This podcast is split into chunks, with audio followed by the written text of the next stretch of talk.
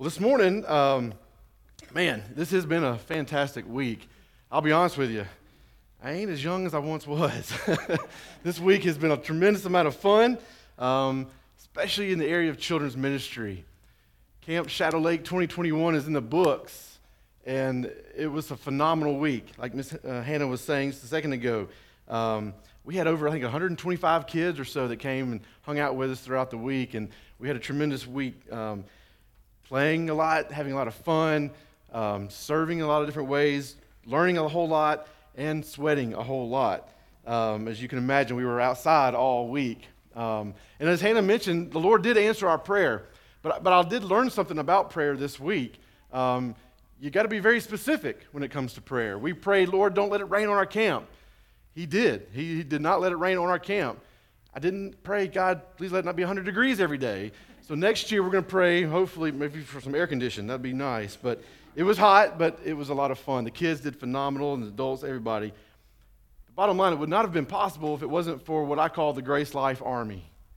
Many of you that are in this room this morning gave of your own time, your own effort, your blood, sweat, and tears uh, in the weeks prior to camp, getting prepared, getting the, the grounds ready, fighting off the bugs and the poison oak to get it ready and cleared out for our kids to come, and preparing lessons and crafts and concessions and all the things that it took to pull off our, our adventure camp.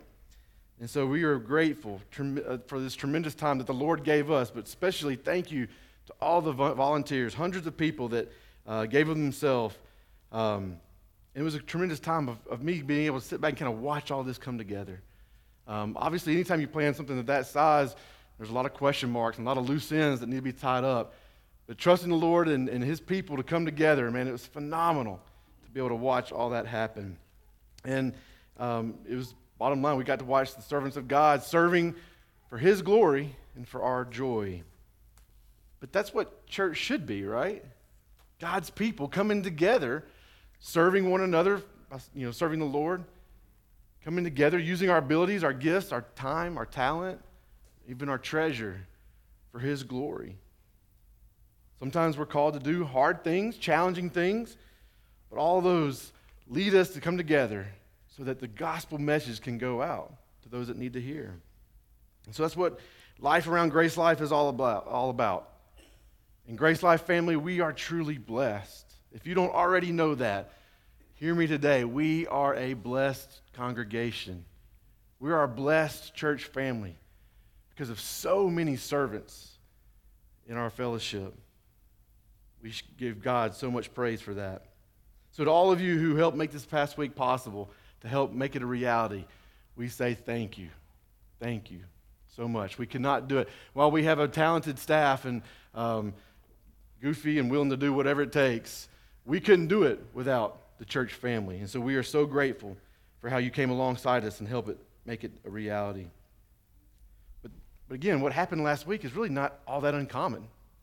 If you spend any time around Grace Life, you, you see this almost week in and week out around here.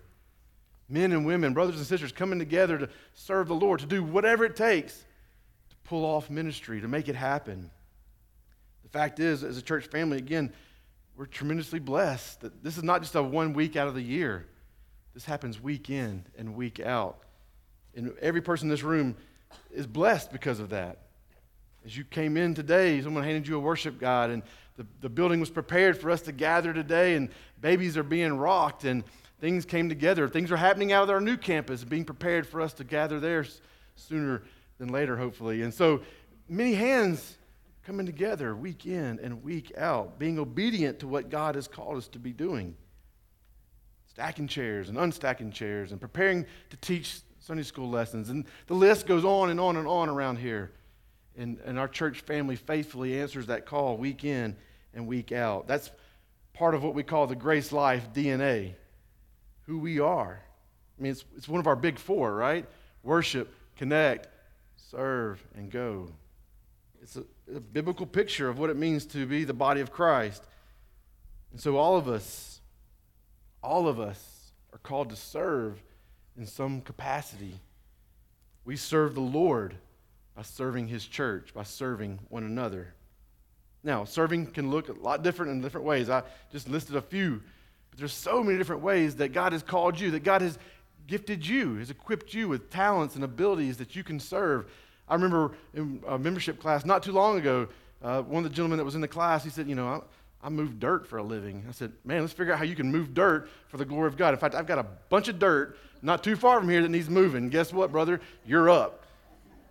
And it was amazing to be able to see him realize I can move dirt for the glory of God. And God has done that. God, doesn't, nothing that we need takes God by surprise, right? He knows our needs before we know them. And all we got to do be, is be willing to say, Lord, here I am. Use me. Use the abilities that you've given me. So, again, it looks different in a lot of different ways around the church family. Our study through the book of Acts, a church on the move, brings us to a, a biblical example of what, one example of what it means to serve in the church. And so this morning, we're going to continue uh, in the book of Acts. We'll be in Acts chapter 6 this morning. So as you're making your way to Acts chapter 6 in your copy of God's Word, let me just kind of quickly remind us of where we left off when Pastor Joel was with us a couple weeks ago. And by the way, continue to pray for Pastor Joel. He is recovering from COVID and doing well, but like myself, he's not as young as he once was, and so recovery is taking a little longer than he would like, but um, continue to lift him up in, in your prayers this morning. So, again, in Acts, beginning in cha- chapter 1, we saw that Jesus ascended to the right hand of the Father.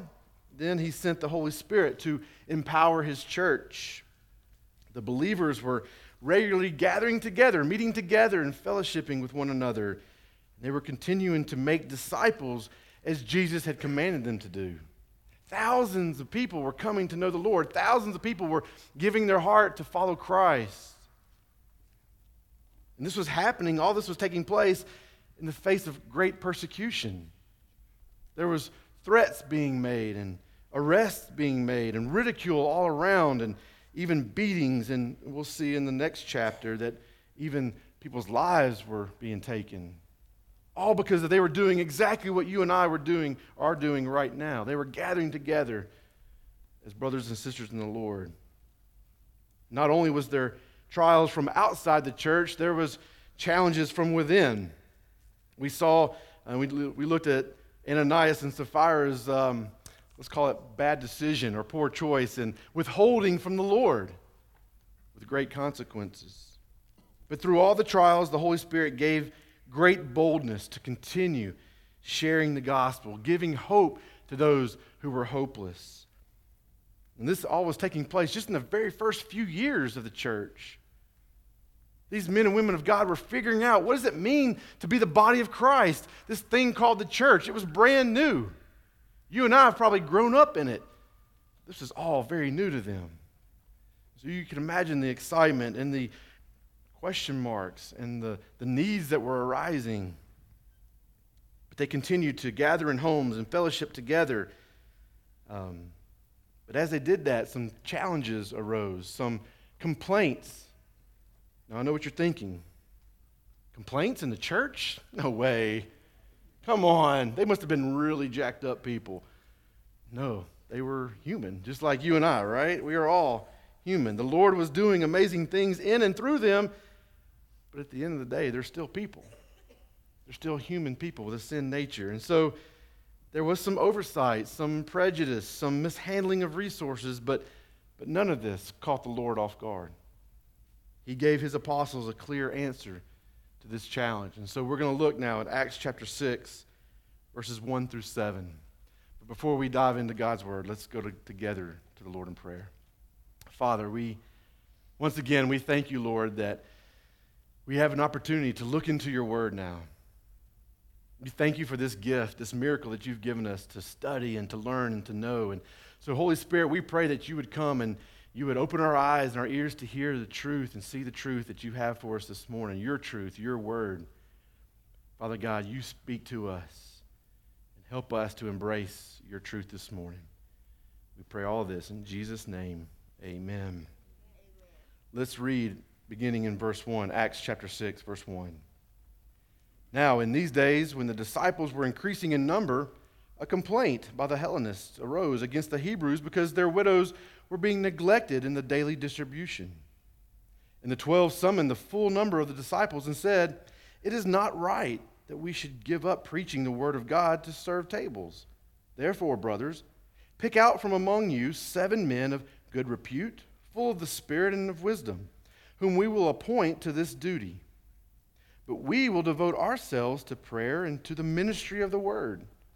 And what they said pleased the whole gathering. And they chose Stephen, a man full of faith and of the Holy Spirit, and Philip, and Prochorus, and Nicanor, and Timon, and Parmenius, and Nicholas, a proselyte of Antioch. These they set before the apostles, and they prayed and laid their hands on them. And the word of God continued to increase, and the number of the disciples multiplied greatly in Jerusalem, and a great many of the priests became obedient to the faith. So, the first thing we see here is this complaint. This complaint came to the attention, of the disciples. Some of the widows were not being equally treated as others. Now, we don't fully know why this was happening, except that it was the Hellenists, and the Hellenists were the Greek speaking Jews in the church, in the fellowship. And those widows that the Hellenist widows were being overlooked. The Hellenists had embraced different aspects of the Greek culture. And as a result, the Hebrews, the native Jewish people, were sort of standoffish. They were um, cautious, suspect even, of this particular group of people. So the Hellenists believed that their widows were not being treated the same as the Hebrew widows in the food distribution that the church offered. And so we can rightly assume that personal prejudice had already crept into the fellowship of the believers, and this was simply wrong. And the apostles, when it was brought to their attention, agreed it was not right that this was taking place. But the, the apostles also knew clearly what the Lord had called them to do, their role and their responsibilities in the church. And so, being led by the Lord, they told the church to choose seven men from among the fellowship that could fulfill this role, could meet this need in the church. Now, this was not to be just a random seven, the first seven that walked in the door. The apostles, again, being led by the Lord, gave the church certain qualifications that these men needed to have in their life, that needed to be visible in their life in order for them to serve in this capacity. We see in verse 3 that these, this list of just a few qualifications. The first one, they were to be men of good repute, they were to have a good reputation. See, you, you didn't need someone in that position that wasn't well thought of. This was going to be a position that would be out front, serving and bringing unity, right? This, this group of men were going to solve some problems and bring unity back into the fellowship. Because of our sin nature, that disunity had already crept into the church. And so this is a huge task, and these need to be men that had a good reputation and were well thought of within the church family. Secondly, they were to be full of the Spirit. Full of the Spirit. They must be faithfully walking with the Lord. Again, this was a, going to be a, a work or a ministry of the church. The, the, the glory of God was at stake. The, the reputation of Christ was at, on the line here. And so there needed to be men to step up and, and that were proven to be faithful followers of Christ, full of the Spirit of the Lord to handle this task. And not only full of the Spirit, they were to be full of wisdom. Full of wisdom. They needed to be able to look at the situation, discern the right from the wrong, and to make wise decisions and how this need could be met and how this unity could be uh, once again restored into the church. And so men of good repute, full of the Spirit and full of wisdom. And so they did. They observed the fellowship. They selected seven men, and we listed their names a minute ago. These men who met these biblical qualifications to serve in this capacity. And they met, and the apostles met with them, and I'm sure had conversations about the task at hand, and then laid their hands on them and prayed over them, and then let them get busy. Said, All right, guys, go to work. Begin serving the church. Begin restoring the unity. And the apostles went back to doing what God had called them to do. And in verse 7, we see the results of this effort. First of all, the word of God continued to increase. The preaching, the teaching began not only just stayed the same, but it increased. More and more people were hearing the gospel. More and more disciples were being made. This is the second part we see. The number of disciples multiplied greatly in Jerusalem. Thousands had already come to know the Lord and were followers of Christ. Now, that just multiplied more and more. Because these men of God were meeting a need in the church, they were willing to serve and do some challenging things. The gospel was going forth. And then, thirdly, a great many of the priests became obedient to the faith. The very same people that were part of the persecution, God changed their heart. Because the, the, the, the, men, the, the seven men began to serve the Lord and meet this need, the gospel get, went forth, and men of God, or men who were persecuting the church, now became obedient to the faith. God changed their heart. A great work was being done in the church because these men of, of the Lord began to serve. Now, these seven men were not called deacons at this time. However, it is safe to say that this was the beginning of the deacon type of ministry that we see in the church and we see in the scriptures and later on in the New Testament. The Apostle Paul would later go on to give the church specific instructions and guidance as to the qualifications for the office and the ministry of deacons. So, what I want us to do, let's turn to 1 Timothy chapter 3. 1 Timothy chapter 3, verses 8 through 13. In this letter, Paul is writing to a young pastor, to, to Timothy. He gives instructions. In the first part of chapter 3, we see him giving qualifications for those that are to serve in, in the position of pastor, leader, overseer, elder, if you will. There's three Greek words that are used throughout the New Testament referring to the office of pastor, elder, overseer, bishop, shepherd. Those words are used interchangeable. Those, so Paul gives the qualifications for that. Then immediately following that, he gives the qualifications for a second position of leadership in the church, and that is the one of deacon. So beginning in verse 8, let's read Deacons likewise must be dignified, not double tongued, not addicted to much wine, not greedy for dishonest gain. They must hold the mystery of the faith with a clear conscience. And let them also be tested first, then let them serve as deacons if they prove themselves blameless. Their wives, likewise, must be dignified, not slanderers, but sober minded, faithful in all things. Let deacons each be the husband of one wife, managing their children and their own households well. For those who serve well as deacons gain a good standing for themselves and also great confidence in the faith that is in Christ Jesus. We see here that Paul gives similar qualifications that we saw in Acts chapter 6, but he extends that. He expands on that a little further. The qualifications we see here, one is, first of all, they're to be dignified. Again, a man of good reputation who will take this matter seriously. This was a serious need that was happening. Again, disunity was creeping into the church, and if, if left unattended, the church fellowship. And sadly, we see churches fold and close their doors all the time. So this was a serious matter, and these men need to be dignified and willing to take on this hard task. Secondly, they're not to be double tongued. In other words, saying one thing to one person and saying something else to someone else, saying something different to someone else. They should be consistent, honest men of God not double tongued, not lying. Next, not addicted to much wine. His judgment must not be clouded by alcohol. He needed to be clear of mind so he could, again, rightly discern the tasks that were in front of him, in front of the church. And then next, they must hold the mystery of the faith. Paul oftentimes referred to the gospel as this great mystery that is now revealed. Once was a mystery, but now revealed. He says these men, these deacons, must hold the mystery of the faith.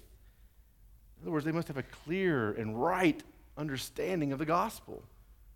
Now, they weren't necessarily required to stand up and preach and teach, but they need to understand the work of the gospel, the ministry of the gospel, because, like all of us, they are called to make disciples and conversation and passing conversations with others to be able to explain the gospel and to, to bear witness of the gospel of Christ. And so these men needed to hold the mystery, have a right understanding of the gospel message.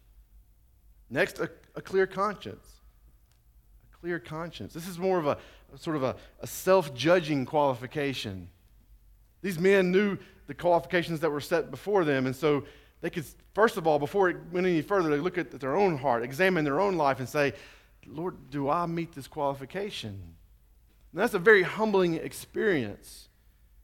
Uh, many times throughout our deacon nomination process, I, I have men, and they'll say, Man, th- this is very humbling. I, am not worthy to serve in this manner. And, and it's a very self judging part of the qualifications. And, and that's a good thing. We're called many times in Scripture to examine ourselves. It's right for us to do that. And it was right for the deacon to have a clear conscience.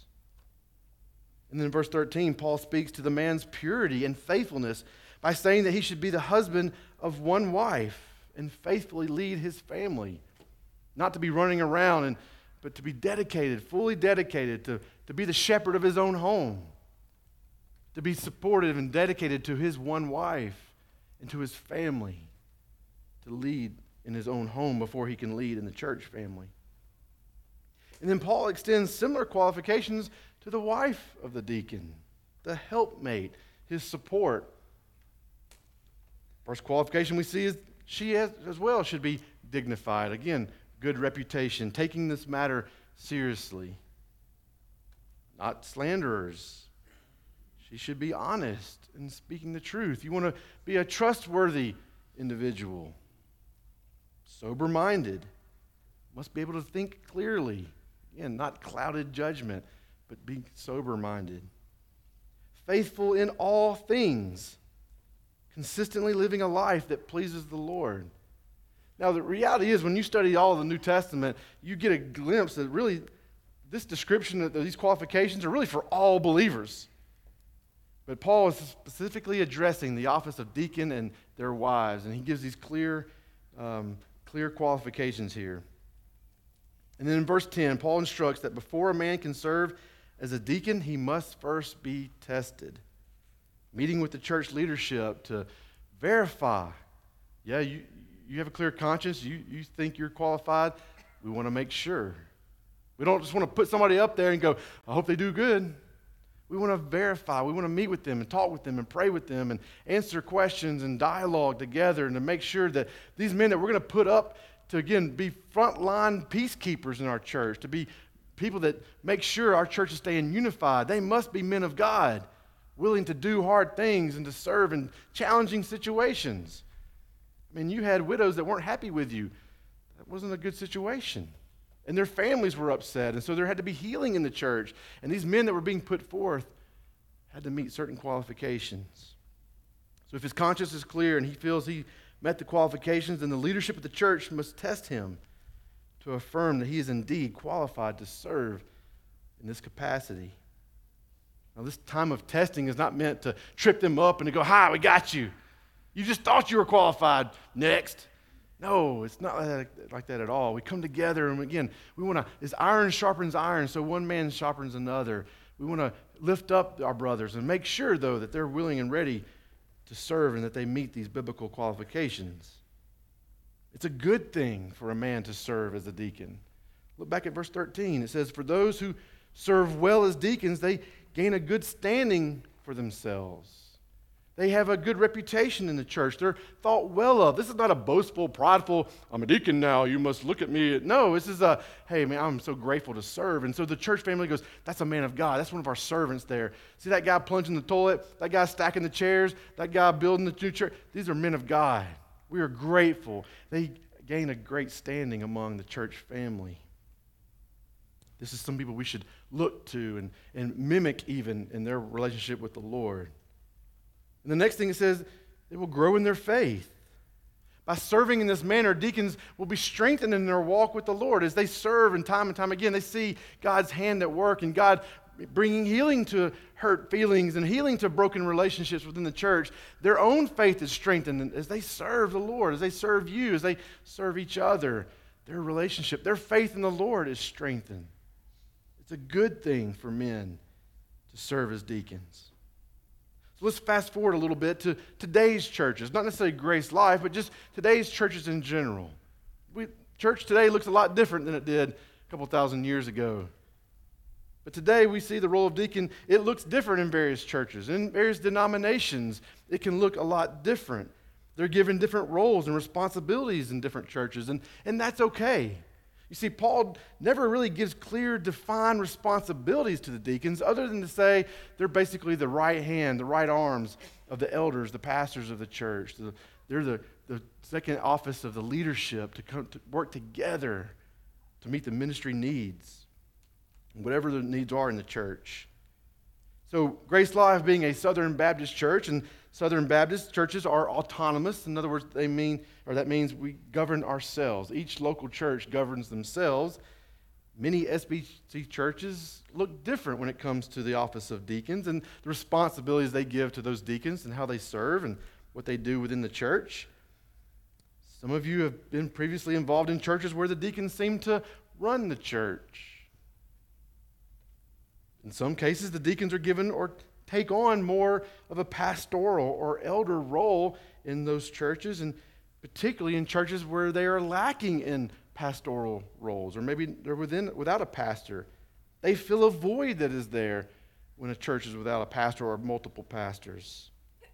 And unfortunately, it's not uncommon to hear of instances where deacons and pastors of churches are at odds with each other, maneuvering and fighting for control within the congregation. And this is tragic. It simply should not be. This definitely, this type of deacon and pastor relationship does not honor the Lord. The Lord has given his church clear instructions on what the leadership of the church should look like. Now, let's talk about grace life. Everybody take a breath. Because I am happy to say that is not what the relationship of our deacons and pastors are at Grace Life. We are blessed, church family, just like we are blessed to have a tremendous amount of servants to help in all different aspects of ministry. We at Grace Life are tremendously blessed to have a group of men that serve as deacons, that support our pastors 100%, and our pastors and support our deacons 100%. These are men of God, recognized as servants of the Lord, and He has called them to be faithful to serve their, their church family, and they do. They do the primary task of our deacon ministry here, much like what we see in Acts chapter 6, is the taking care of our widows and widowers.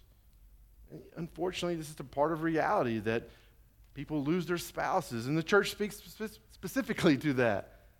And this is a role that our deacons take seriously. They, they are committed to taking care of our widows and widowers. Now, each deacon is assigned a certain number. No, they don't necessarily take them into their house and say, all right, you can come live with me now. You're my widow or my widower. No, they call them, they check in on them, they go to their house and they meet with them. And what can you do? What's going on in your life? How can we help? How can your church family help you? And they're very aware of what's going on in their current situation. And those needs can vary across the board. And but most important thing they do is they pray with their widow or widower, and they share those prayer requests. And we, with all of our deacons, all of our staff, we are aware of certain things that we can pray for as well. And so their primary task is giving care to our widows and widowers, and that's a very good thing. Our deacons also serve each and every week to, to help the pastoral staff and the ministry staff to make sure what happens on Sundays and Wednesdays can happen there's a lot of stuff, a lot of moving parts on this campus, and sometimes things don't always work like they're supposed to, and things overflow when they're not supposed to, or don't open when they're supposed to, and you can use your imagination, but our deacons are the front line. They're like, hey, y'all go take care of what you need to. We got this. Time and time again, almost on a regular basis, I see a deacon with a mop or a vacuum. This morning, this room, this area was hallways were vacuumed by one of our deacons. We're tremendously blessed to have these men serving. All of our deacons serve in various ministries throughout the church, teaching Sunday school, helping out in every aspect. You name a ministry, I guarantee you there's a deacon involved in it. Maybe not women's ministry. but even the women's ministry events, they're there to serve. I've seen that happen many times over and over. We are blessed to have these men come, come alongside us and to serve us. Why do they do this? Do they do it for the honor, for the prestige, the, the title of being deacon? No. They do this because they are men who love the Lord. They love his church, and they want to see great things happen in this church family as we all work together for the glory of God and to share the gospel message with the world around us. That is why they serve the way they do. Now, also, our pastors do share with our deacons different details about what's going on in ministries and we use them as sort of a sounding board at times to, hey, we're coming up to this major decision and we want godly counsel. We want to link arms in prayer and we want to seek the Lord's wisdom in this matter. And so they're a great resource for our pastoral staff. And we, we are honored. And so, why do we can't work with them? Why do we share with them? Because we trust them. We know that they have met these biblical qualifications. They are men of good reputation. They are full of the Spirit and they are wise. And we look to them for counsel and the sounding board. They provide great godly counsel to our pastoral ministerial staff. These men are a tremendous blessing to the ongoing ministry of this church and the preaching of God's word. We couldn't stand up here week in and week out and do what we do without our deacon ministry faithfully serving. And so recently, you might recall, just in the last couple of months, we've gone through what we call our deacon nomination process. Just like the model we saw in Acts chapter 6, where the apostle said, Church, among yourselves, nominate, suggest men. We had that same process. And so, church, we heard from you. You nominated the men to serve, and we walked through that process. And I'll tell you, it was amazing. We literally sat in this room and wrote the names on a whiteboard, and we filled up that whiteboard of men that you guys nominated, faithful men of God that were able and qualified to serve. And I mean, there was uh, 20 plus men on this board written out. And we couldn't take all 20. We have a certain number that we do want to maintain. And so we were looking to, for eight men. And so we walked through that process and we prayerfully considered those eight men. And and through that process, eight men have been selected, and they'll be presented to you and to affirm officially in the deacon ministry. And this morning, we're not going to walk through that process, but I do want to share with you those, the names of these eight men, because I want you to pray for them. I want you to be thankful to God for these eight men. First one, Stephen Semino, Brandon Gamble, Austin Clevenger, Jonathan Leith, Chris Kerb, Barry Smith, Mike Yarborough, and Steve Boyd. These are the eight men that you guys have put forth among, like I said, many others, but these eight men, through the process, have now come before you or will come before you to be affirmed into the, our deacon ministry. Now, I got to believe for most of you, these are familiar names. These are people that you're well aware of.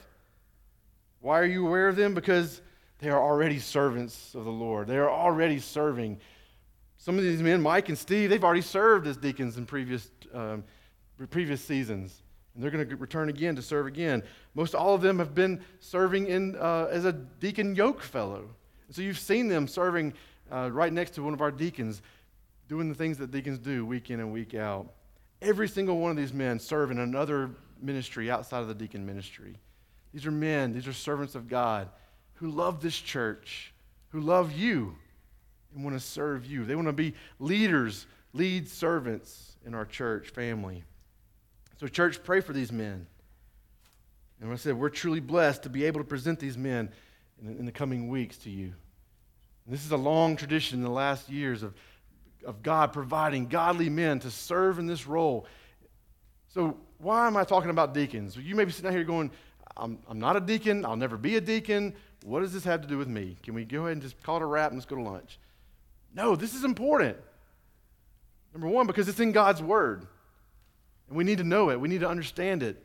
We need to understand all of God's Word, and it's very clearly laid out here for us. So, this, first of all, it's in God's Word, and so we should know it. Second of all, church family, we should praise God for the deacon ministry that we have.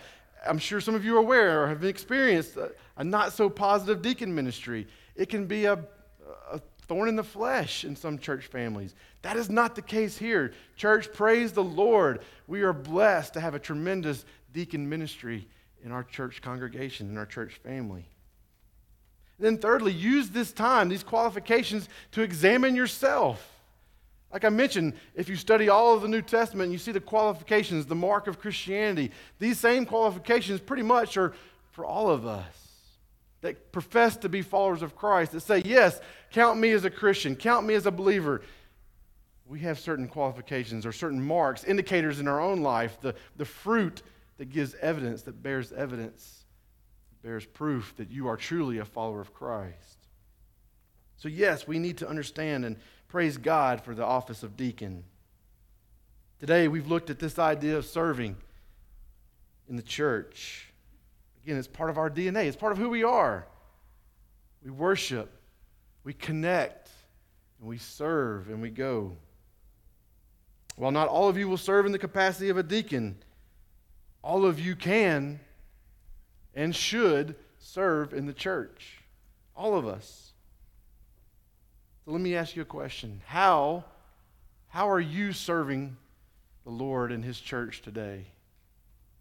Now, that's kind of a, a two, uh, two ways to look at that question. How are you serving? First of all, specifically, what ministries are you serving in? How are you serving? What does that look like in your life? How are you using those abilities, the gifts, the talents that God has given you? How are you serving in this church? And the second way to look at that is more of a, an attitude. When you are serving, how are you serving? Oh, I got to go pass out worship guys again today. They're just going to snatch them out of my hand. I got to go rock those babies. You know, they will not shut up.